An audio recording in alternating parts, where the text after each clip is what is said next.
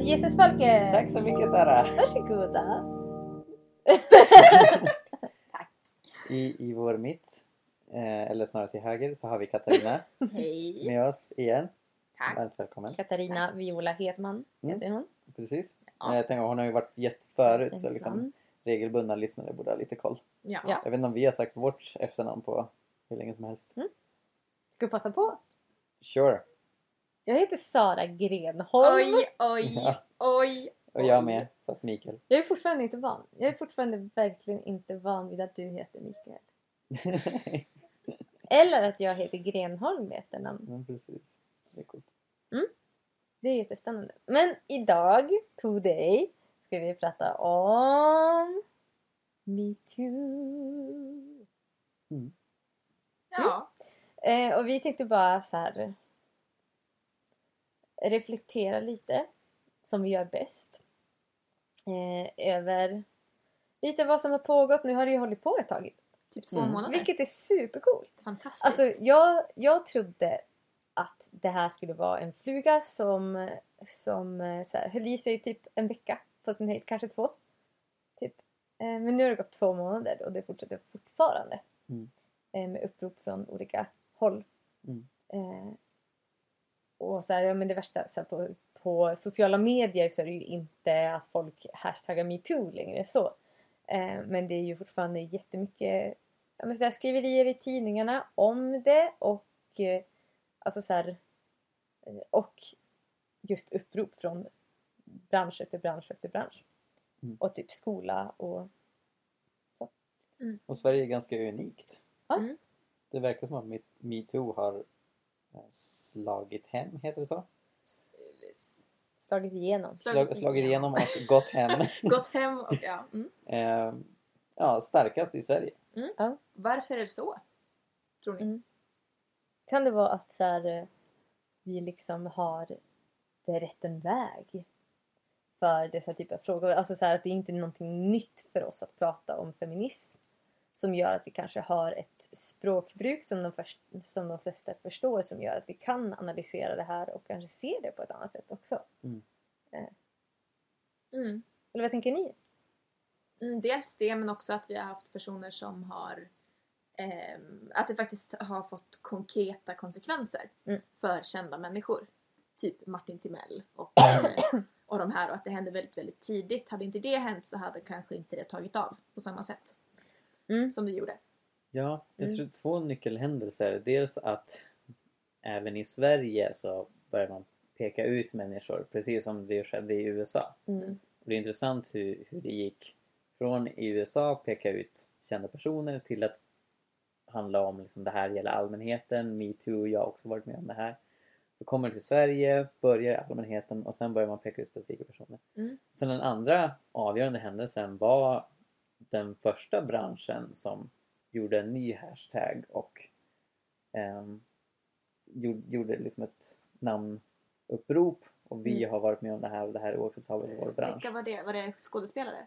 Jag tror, Eller att var det jag teater? tror att det var teater. Ja, jag tror. Precis. Mm. Mm. Precis. Vad nu deras hashtag hette. Tystnadtagningen och sådär. Ja, precis. Ja. Det var tystnadstagning. Eller teater och skådespelare eller så. Ja. Mm. Och nu, nu så är det eh, nästan alla branscher. Mm. Till och med frikyrkan. Mm. Ja, Oj, oj, oj, oj, oj. jättebra. Men vad då? Sexism och sånt finns ju inte i frikyrkan. Nej, det är ju sant. Vi, Hallå?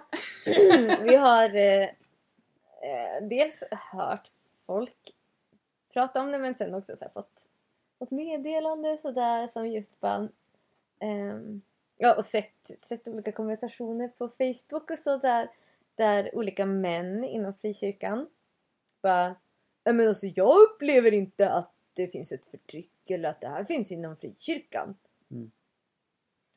Nej, vad skönt för dig. Känner jag. Nej men det är, Grattis! Jag tycker att det är väldigt intressant. Alltså så här, för jag, jag som vit upplever ju inte förtrycket som, som eh, svarta får utstå, exempelvis. Mm. Eh, och då betyder ju inte det att det inte finns ett förtryck mot svarta bara för att jag inte upplever det. Det är För väl klart du som inte upplever korvspad. att det är ett problem. Ja, precis. Jag upplever inte att rasism är ett problem. Det hoppas jag att Nej, men jag upplever inte personligt Nej. att det är ett problem. Mm.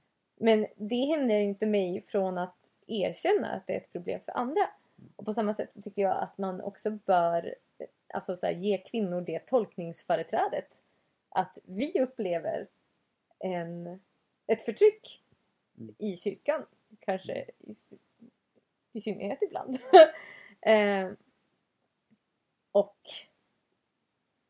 ja, Mm. att det är våran upplevelse. Mm. Och att det är ju en bättre tolkning än en man inom Mm. kyrkan skulle kunna ge. Precis. Men sen så tycker jag också att frikyrkan är ett intressant exempel just för att de här... Eh, klart det finns eh, regelrätta alltså, övergrepp inom frikyrkan men att det är så mycket som är under radarn. Mm. Eh, som är så otroligt svårt att, att sätta fingret på. Jag tror att många går omkring med en sån här känsla av att någonting är, någonting är inte som det ska men det är svårt att sätta fingret på vad det är. Mm. Eh, så jag, jag tycker det är jättebra att de eh, att man riktar lite fokus mot frikyrkan och hur kan vi Mm. liksom ta tag i eh, ojämställdhet och eh, ja, men så här destruktiva patriarkala strukturer Mm. inom frikyrkan. Precis. Ja, Det är precis. jättebra. Jag tänker på texten som du skrev om det här ganska tidigt under metoo. Vem? Katarina? Eh, Katarina, ja Ja. precis. Jag, jag pekade ju på henne när jag sa det. ja, det hör inte våra lyssnare. precis, precis. Eh, nej men, nej men och, och liksom just hur väl integrerat, om man kan säga så, och hur, liksom, hur det genomsyrar även den frikyrkliga kulturen eh, med ett pa- patriarkalt tänkande. Som till exempel tar sig uttryck i liksom hur man skämtar om kvinnor respektive män. Exakt. Eh, och när du skrev det så var det folk som bara Vad menar du att eh, man inte får skämta? Vilket ju inte riktigt var din poäng utan snarare så här hur ser eh, strukturerna och liksom retoriken ut Mm. när det gäller kvinnor och män och hur talar de manliga predikanterna som det finns ett överflöd av om kvinnor, om sina fruar, om kvinnor i allmänhet. Mm. Eh, Ja, och vad skapar detta? Precis. Mm. Eh, och sen det, fick jag ju en del kommentarer som folk som menade att eh, ja men vadå, kvinnor skämtar ju om män och vi skämtar jättemycket om dem. Men, eh, men man måste ju förstå då att det finns ju en, alltså det är ett faktum att kvinnan är, är underställd mannen i vårt samhälle. Alltså betyder det att om vi skämtar om förtryckaren så tar inte den skada. Mm. På samma sätt som om du, du skämtar om någon som redan är förtryckt. Mm. Eh, det går inte att jämföra riktigt. Mm. Men, Men. men Men. Ja. Oj, oj, oj. Se så integrerat det är vårt språk. Mm. Mm. Oj, oj, oj. Men något som jag är väldigt nyfiken på är vad kommer eh, metoos genomslagskraft i Sverige leda till? Mm. Um, jag har en släkting som pratar om att, att nackdelen med metoo är att det inte är initierat av en rörelse. Det är inte initierat av en organisation eller parti liksom, utan Mm. det är ett gräsrotsinitiativ och det gör också att det, det kommer kanske inte nödvändigtvis något efter det. Liksom så här, nu har vi uppmärksammat utbreddheten av sexuella övergrepp. De här Mm. förändringarna vi vill se i samhället. Och samtidigt efter att hon sa det så jag tänkt men det börjar få mer bärkraft i Sverige. Mm. Dels genom de här branscherna som tar initiativen att, att Mm. poängtera det men sen brukar svenska partier vara väldigt eh, kappvändande och väldigt känsliga för vad som Mm. rör sig i media. Och det, det är ju dåligt när de alla blir Sverigedemokrater i flyktingpolitiken men det kan ju också vara bra om de då börjar driva mer feministisk politik på riktigt. Men jag tror också att det, eh, alltså så här, att det kan resultera i ett, en organisering och organisationer. Mm. Eh, men till exempel så här, Cissi Wallin och eh, vad är det hon heter? Ehm, ja men så här, eh, min berättelse. Nej, upprättelse. Min, upp, min, upp, min berättelse. Min upprättelseorganisationen. Mm. Eh, som Cissi Wallin och vad är det hon heter, advokaten? Jag kommer inte ihåg. Eh, Men, eh, en i alla fall en advokat som har kämpat för kvinnofrågor väldigt, väldigt länge. Eh, och eh, Lulu Carter var också med va? Osäker. Kanske. Ja, kanske. Eh, men i alla fall, de eh, har startat en organisation nu i alla fall. Mm. Eh, och Alltså jag, jag tror ändå att det kan att det kan komma att bli organisationer som gör att det får ändå ett stadigt eh, eller så här stadigvarande effekt som inte bara klingar av när det slutar vara populärt att prata om det typ. Mm. Eh, utan att det finns människor som verkligen kämpar för att hålla det här uppe. Liksom. Mm. Mm. Mm. Hela tiden. Ja, jag tror det är go- goda förutsättningar. Mm. Mm. Mm. Absolut. Verkligen. Men frågan är om män kommer försöka lägga krokben. Det, Det tror jag. 60% av männen tycker att metoo är överdrivet. Eh, och även om de allra flesta uttrycker sympatier och, och liksom så här, äh, förskräckelse över de sexuella övergreppen som uppmärksammas så finns det också några sorgliga exempel på män som slår bakut och menar till exempel att det är en häxjakt med drag av Stalins utrensningar som Mm. En viss Aftonbladet-krönikör skrev. Tack Staffan Heimersson Ja. som sen har blivit kickad, tack och lov. Mm. Ja. Inte på grund av den krönikan men på grund av eh, andra dumheter han har sagt. Och det kanske var på tiden. Det, det var kanske det. Mm. Alltså, ja. Mm. Mm. Mm. Nej men verkligen. Han, eh, för er som kanske inte- som inte har läst artiklarna i plural som han har skrivit. Vad heter den andra? Alltså, eller det, var en, eh, det var en kommentar från honom, det var någon annan som skrev den. Jaha. Det var i Resumé. Mm. Jag känner att metoo förstör vårt samhälle. Mm. Quote Heimersson. Mm. Ehm, om den här häxjakt-artikeln så påstod han att han har fått hundratals positiva kommentarer från män. Eh, men de negativa kommer bara från kvinnor, Mm. säger han. Mm. Vilket är ganska intressant för att den här artikeln handlar ju om hur metoo är en häxjakt på män. Att det, det, Över liksom Stalin-nivå ja, ungefär. Nej men precis. Mm. Nej, men så här, och att man eh, pekar ut enskilda individer som förövare och att, eh, ja, men så här, att det lyfts fram som någonting avskyvärt och inte alls okej och att det ofta får konsekvenser i att de blir kickade från sina jobb. Eh, Tråkigt. verkligen. Men otroligt, otroligt vettigt tycker jag. Faktiskt. Det är tråkigt att det missbrukas för det tror jag att det gör. Eh, att man, alltså så här. Det finns, ju, det finns ju kvinnor som heller inte är intresserade av att tala sanning till exempel. Eh, och att det, det är klart att det kan missbrukas men jag tror att i 99,9% av fallen Mm. så är det nog sanna berättelser. Eh, men i alla fall så Heimersson han pratar om eh, att eh, om personalfesten. Just det! Drullputteri. Drullputteri! Drullputteri! Det är vad det handlar om. Ehm, och han säger Det andra är att medievärldens män och kvinnor inte ska arbeta i samma byggnader och för, framför allt inte sammanföras på personalfester. Det går ju inte. Om vi inte kan acceptera vad som ingår i no- normala personalfester där dyngraka grabbar vill sätta på växeltelefonisten är vi... Exakt! Lever kvar i 20-talet. Eh, är vi inte en tillräckligt hårdhudad nation. Personalfester har aldrig funnits till för att vara några etiska föredömen. Eller som den här eh, snubben som pratade i eh, TV4 eller vad det nu var som menade att, att det här att kunna tafsa och vara ja, men så, det är ett av Mm. livets glädjeämnen som man Mm. inte ska ta ifrån männen. Mm. Precis. Men jag tycker att det här ger, alltså att de här citaten är- som vi pratar om nu är ganska, det är ganska tydliga exempel på vad metoo precis har försökt lyfta fram. Alltså jag tycker att det är så underhållande på ett sätt med de här männen som kommer fram och liksom försöker argumentera för sin sak. Men det enda de gör det är att precis Alltså bara tack för att du ger ett exempel på problemet. Så här, tack för att du personifierar det här.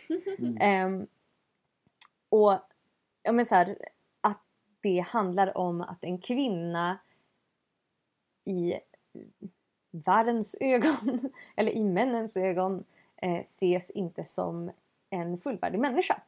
Mm. På samma villkor som mannen. Mm. Eh, att vi är inte värda att tas med respekt. Nej, eftersom att det är mannens, eh, mannens upplevelse av situationen som är den som gäller och det är den som har legitimitet överhuvudtaget. Precis. Och att om, om en man känner att han vill tafsa på en kvinna på en, på en fest så är det livets glädje. Men Mm. vad hon känner om det, det är helt ovidkommande. Det behöver För det var ju inget illa menat. Nej, precis. Det kanske var en komplimang till och med. Ja, precis. Ja, men vad bra.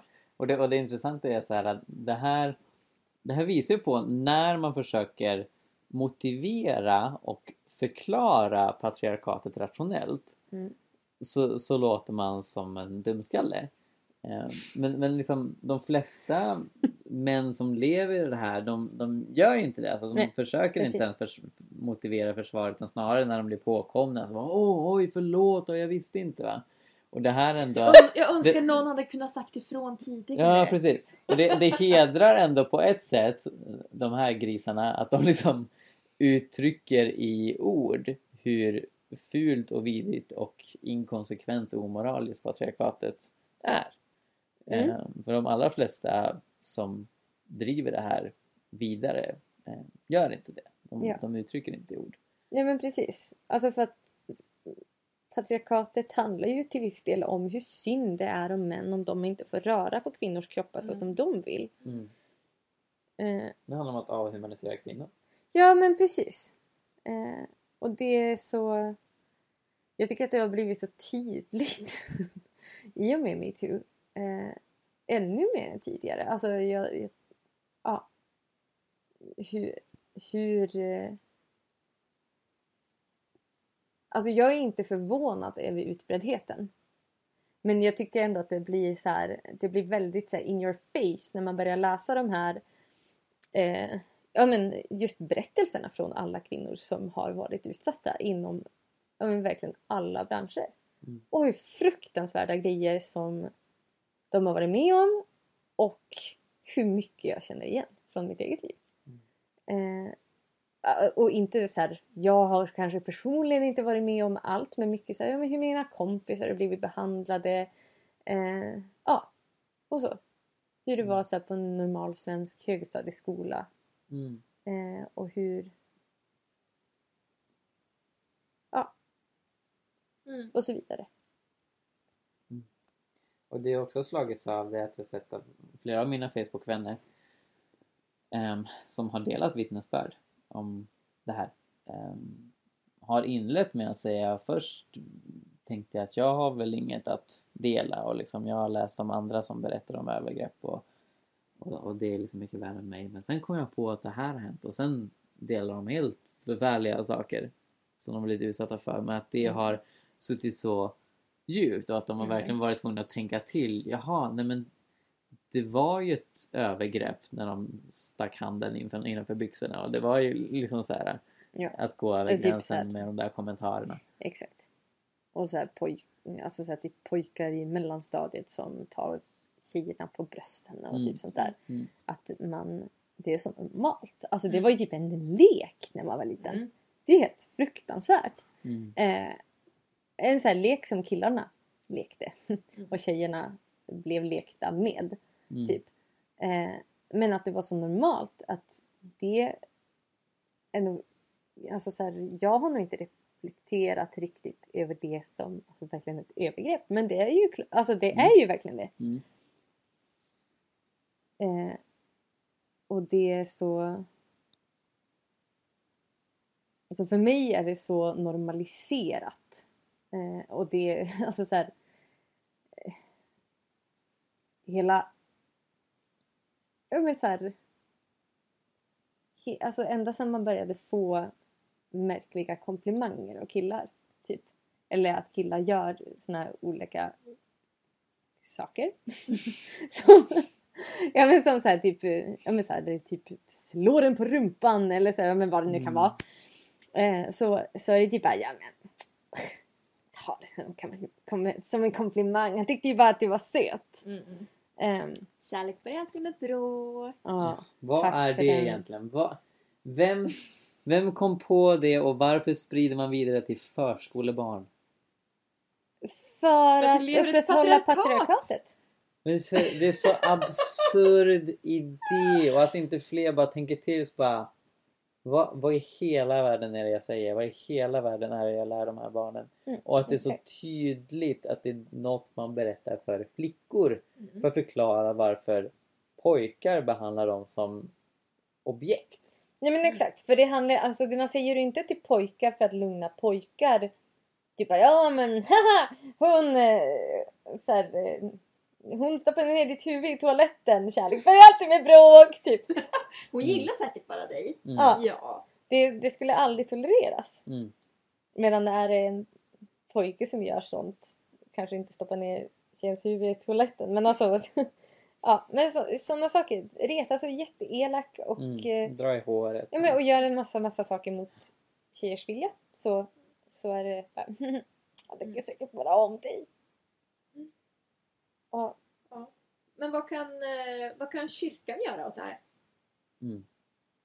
Jag tycker, jag tycker att någonting som man bör lyfta fram eh, det är ju att, att kyrkan Kyrkan är en plats där, eller så här, en av de få platser där man ändå problematiserar manlig sexualitet. Mm. Eh, och det tycker jag verkligen att kyrkan ska ha cred för. Mm, verkligen. Eh, att, alltså så här, det förekommer ju, alltså så här, patriarkatet finns inom kyrkan också jättemycket. Eh, och det finns väldigt mycket kvinnoförtryck och det finns väldigt mycket Objektifiering. eh, objektifiering av olika slag.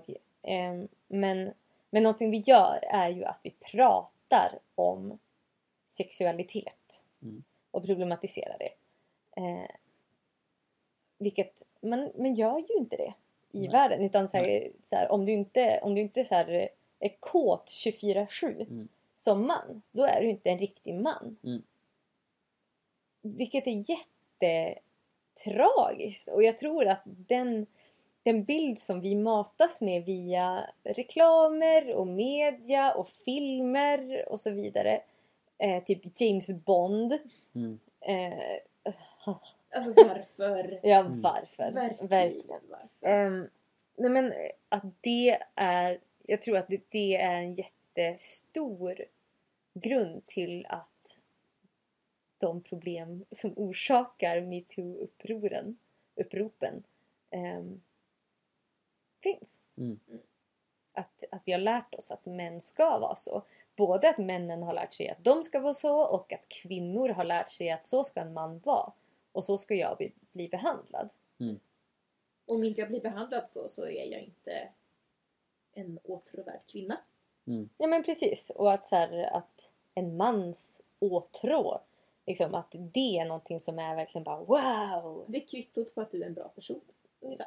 Ja, ja eller på att du har ett existensberättigande. Ja.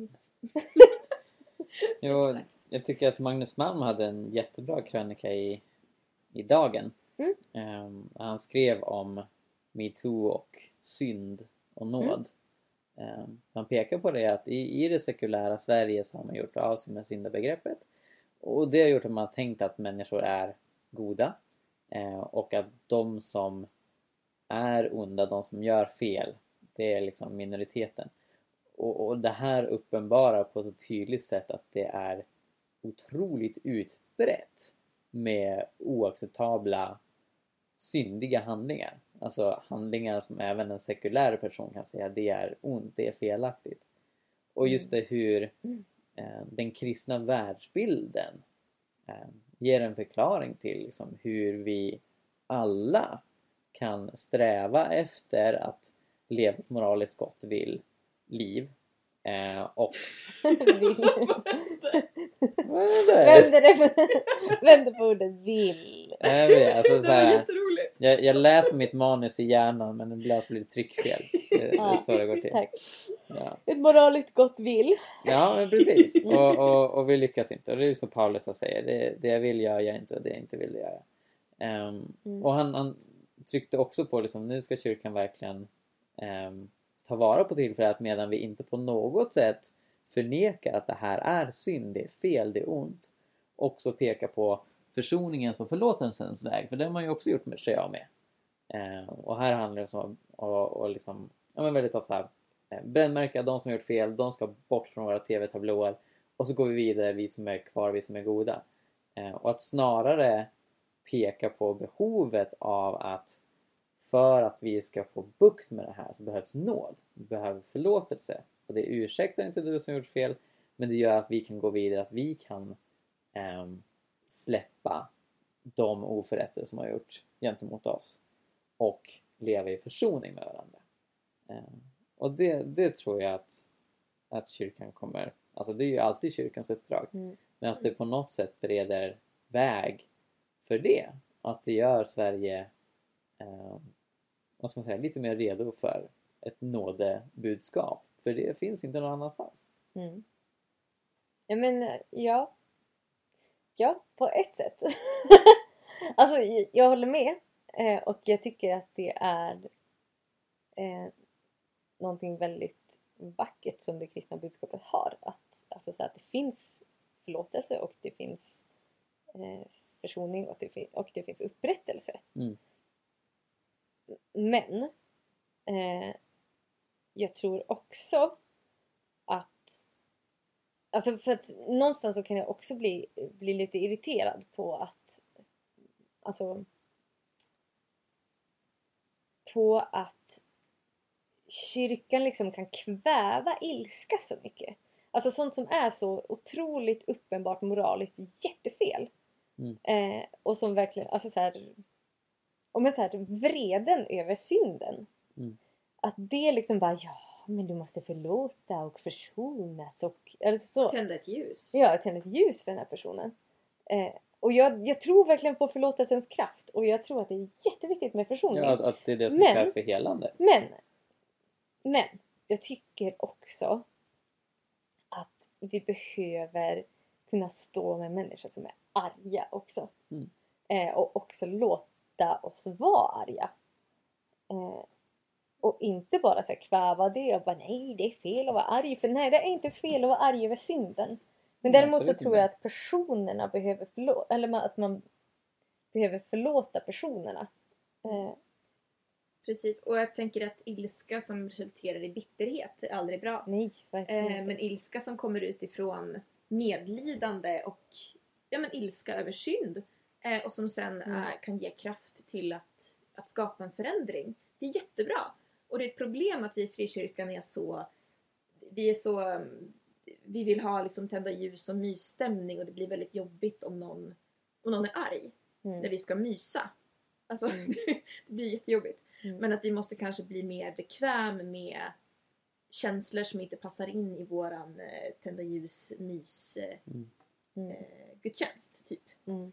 Ehm, om vi ska ha någon varaktig förändring så, så, så tror jag att det krävs. Precis Mm. som du säger. Absolut. Mm. Sen tror inte jag att man ska gå omkring och vara arg hela livet.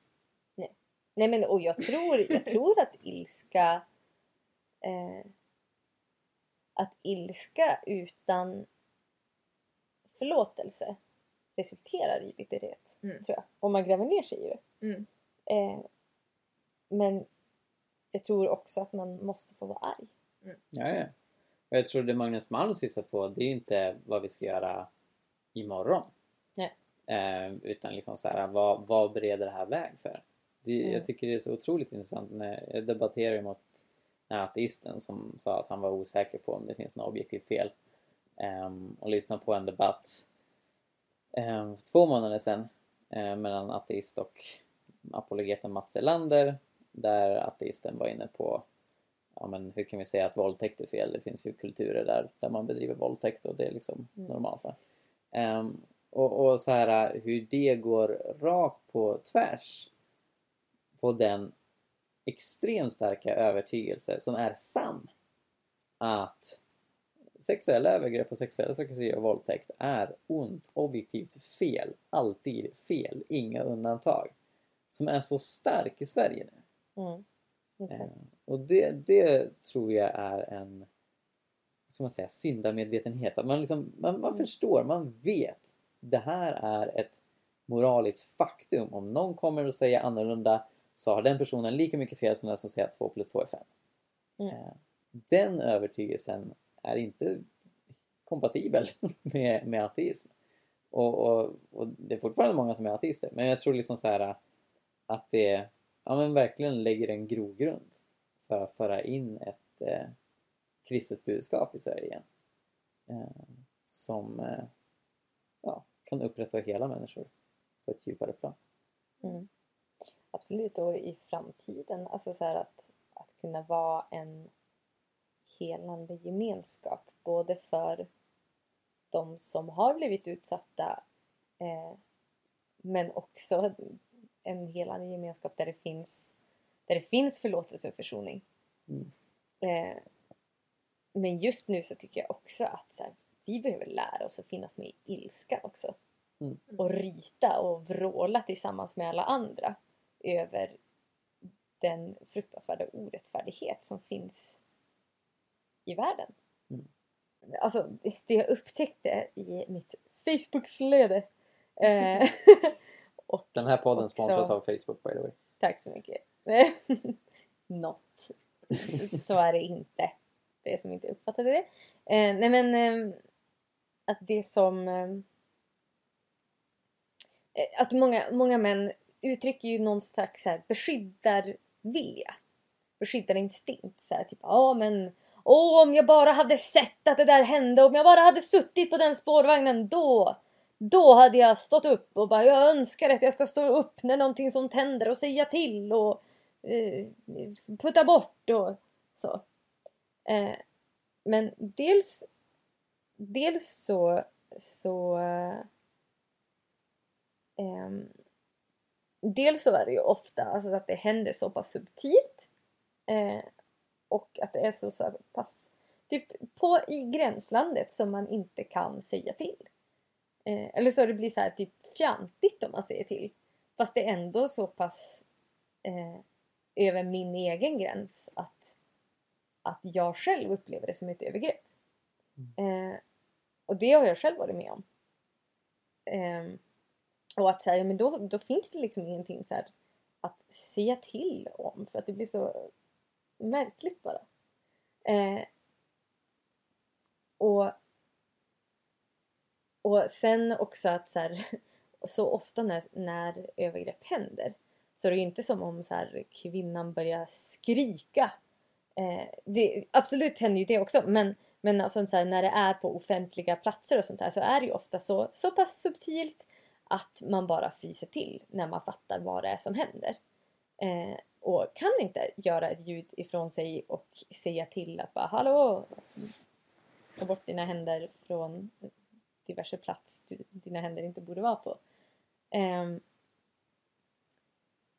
och att då finns det, alltså så här, då, fin, då fyller den här beskyddarinstinkten liksom ingen funktion. Eh, och ska man hela tiden sitta och passivt vänta på att eh, få vara superhjälte då tror jag att man, då tror jag att man tänker fel. Eh, utan jag tror att det finns så mycket mer så här aktivt som män kan göra. Eh, och jag tror också att män bör heller inte ta striderna där kvinnor har en egen röst. För att del, delar av det här är ju just att kvinnor ska ha en egen röst och vi ska få plats att tala om våra upplevelser och ska inte ha män som talar i vårt ställe om våra upplevelser. Eh, utan istället ha män som lyfter upp kvinnor och bara här är vi en bra kvinna som pratar om våra upplevelser. Eller om hennes, deras upplevelser. Eh, men där männen verkligen behövs, det är ju i de sammanhang där det inte finns kvinnor som kan tala för sig själva. Eh, exempelvis omklädningsrum, exempelvis grabbgänget, exempelvis eh, bastun. Och, Eh. och sådana där hemliga sällskap där bara män får vara med och där man Ja, begraver exakt! folk i kistor. Nej men alltså det, det behöver inte vara sånt. Alltså det, det är något som jag tycker är intressant. Jag går ju på universitetet, på SLU nu. Och det finns faktiskt alltså det finns flera hemliga sällskap där. För bara män. Flera What? hemliga herrklubbar. och Wow, så Typ hjärtsällskap och sånt där. Ja, jag känner verkligen hur det luktar mysk. Tempelorden för bönder. Ja, typ. Mm. Ja, nej men där de får känna sig coola. När de står där med sina Empowered. så här, eh, uppstoppade kaniner som de har skjutit Mm. på 50 meters avstånd och känt sig manliga. Mm. Ah, ja, hur som helst. Eh, det var inte det vi skulle säga. Men, men jag tror att det alltså där männen behöver stå upp, eller där de verkligen kan fylla en jättefunktion, det är, det är där kvinnor inte kan säga till. Där vi behöver män som vågar säga till när man drar sexistiska skämt, eh, när kvinnor eh, Ja, eller så här, när en killkompis säger någonting till en kvinna som han själv inte vill höra från en annan man i fängelset. Ja, precis. Exempelvis. Eh, eller när, när en... Eh, ja men så här, när den här killen i kyrkan väljer, eller så här, har bestämt sig för en tjej som har sagt nej, att hon vill inte vara med honom. Eh, men att han bara, åh men jag har bestämt mig för henne, jag tror att det ska vara vi ändå. Typ. Så därför så tänker jag pursua henne. Typ. Eh, att berätta för honom då att hon har en egen vilja och hon har sagt nej och det måste du respektera för annars respekterar du inte kvinnor. Ehm, och att eh, ja, men, kunna vara den rösten i de sammanhangen. Där tror jag att män fyller den absolut viktigaste funktionen. Ehm, och, ja. och just också tragiskt nog i ett patriarkat så har ju männens röst och att en man säger till har ju mer tyngd än om en kvinna säger till. Eh, så därför tror jag också att männen behöver använda den rösten. Dels för att ge kvinnor röst, att backa tillbaka och säga att nu säger en, vill en kvinna säga något här. Eh, men sen också att använda den rösten för att tillrättavisa män eh, som använder sin röst på ett dåligt sätt. Helt enkelt. Yes. Ja, eh, det var lite om metoo. Mm. Vi, alltså det finns ju det är ju hur mycket som helst som vi skulle kunna säga om det här. Men jag känner lite också att så här, vi sparar det. Vi sparar det. Spara det till vad då? Vi sparar det till... Ska vi annonsa det här? Ska vi göra det? Vi, ska, har vi bestämt namnet? Ja, men jag tror nästan vi har Ja. det. Jag tror inte vi kommer komma ifrån. Okej. Vi sparar det till Jesus Jesus Feministpodden! Som kommer i augusti Ja. 2018. Mm. Eh, Wow. Det är alltså en podd som jag och Katarina kommer starta. Eh, då vi pratar om eh, kristen evangel ev evangelikal feminism. Som tar Bibeln på allvar, som älskar Jesus och som är arg på patriarkatet. Mm. Precis, som det här var en liten, eh, vad ska man säga, en liten gnista så kommer det bli en, eh, ett vulkanutbrott. Mm. Oh yeah! Ungefär. Så i augusti nästa år. Mm. Gläd er! ja, det kommer bli fantastiskt. Mm. Jag Ja, ser mycket fram emot den. vi är med. Vi med, det ska bli jättekul. Ja, ehm, men... ehm, Mm. Vad är det hela? Det var det hela. Ja. Det var det. Mm. Jag tror det. Och jag önskar verkligen att metoo är någonting som kan få fortsätta prägla åtminstone kyrkan. Mm. Faktiskt. Mm, tack för oss! Tack, tack! Hej hej! Hej hej!